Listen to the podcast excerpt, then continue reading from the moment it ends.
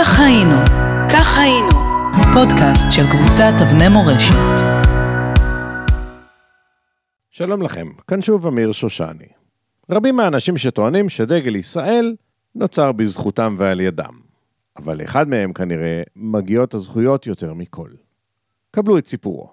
למנחם קליונר, חסיד חב"ד צעיר וחביב, היה ברור שהוא ילמד תורה, אבל באותה מידה היה ברור לו שהוא לא יתפרנס מתרומות. אחרי הכל, זו הייתה הוראתו הישירה של אדמו"ר חב"ד לחסידיו, לצאת לעבוד. אביו של מנחם היה חסיד חב"ד, ומנחם לא העלה בדעתו שלא לציית לאב או לרבה. כדי להתפרנס מעמלו הוא התקבל לעבודה בגיל 18, כשוליה בחנות לכלי תפירה. בזמנו הפנוי הוא הקפיד ללמוד תורה. מהשמיים כנראה אהבו את הקונספט, וההוכחה לכך היא שכשביקר מנחם בתל אביב והוא בן 28, היה בידו כבר סכום מספיק על מנת לקנות לעצמו 50 דונם לקראת עלייתו ארצה.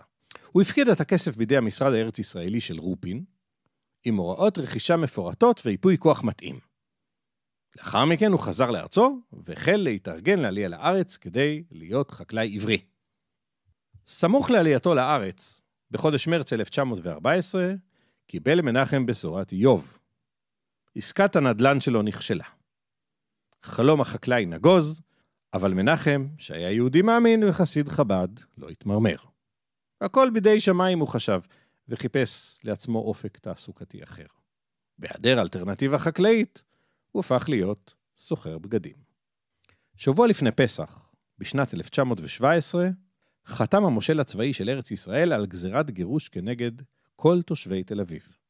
עד סוף חול המועד פסח עתידים היו כולם לעזוב את המקום לבלי שוב, כדי, כך הגדירו זאת הטורקים, להגן על חייהם מפני האנגלים.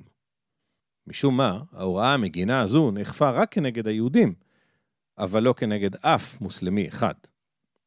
על כל פנים, חמשת אלפים יהודי תל אביב, חלקם כבר חוו גזרות כאלה בעבר, ארזו את הפקלאות והחלו לנוע מזרחה וצפונה. 750 מתוכם הגיעו לחורשה בכפר סבא, כשהם מקווים שתוך שבוע-שבועיים יירגע הטורקי המשוגע והם יוכלו לחזור הביתה. הם כמובן טעו.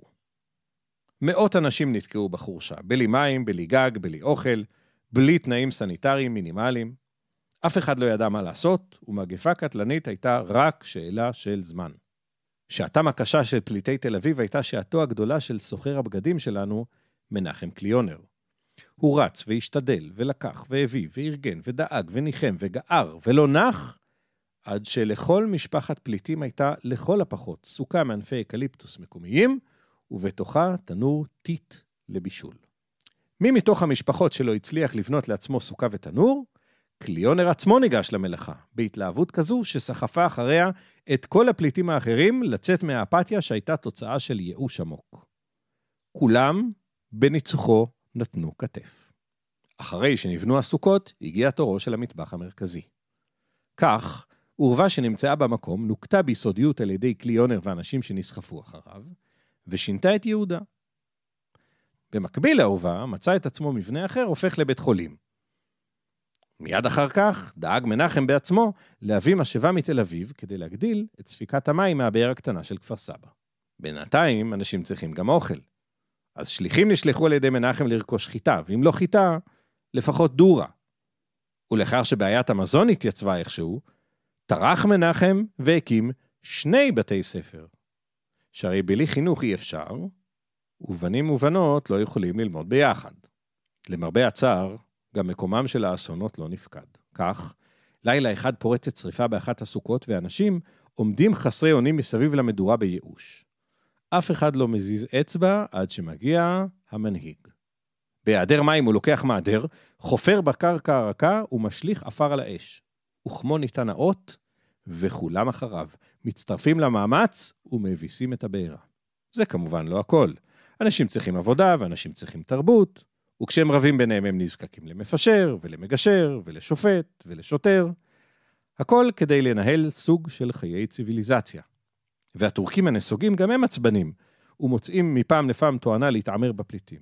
מספרם של הפליטים הולך ועולה עד שהוא מכפיל את עצמו ל-1,500 איש, ומישהו צריך לקחת על עצמו את התפקיד לפייס את הטורקים בבקשיש כזה או אחר. על כל אלה, ועל עוד רבים אחרים, עומד ומפקח במשך שנה וחצי אדם שהוא משכמו ומעלה. שמו הוא חסיד חב"ד מנחם קליונר.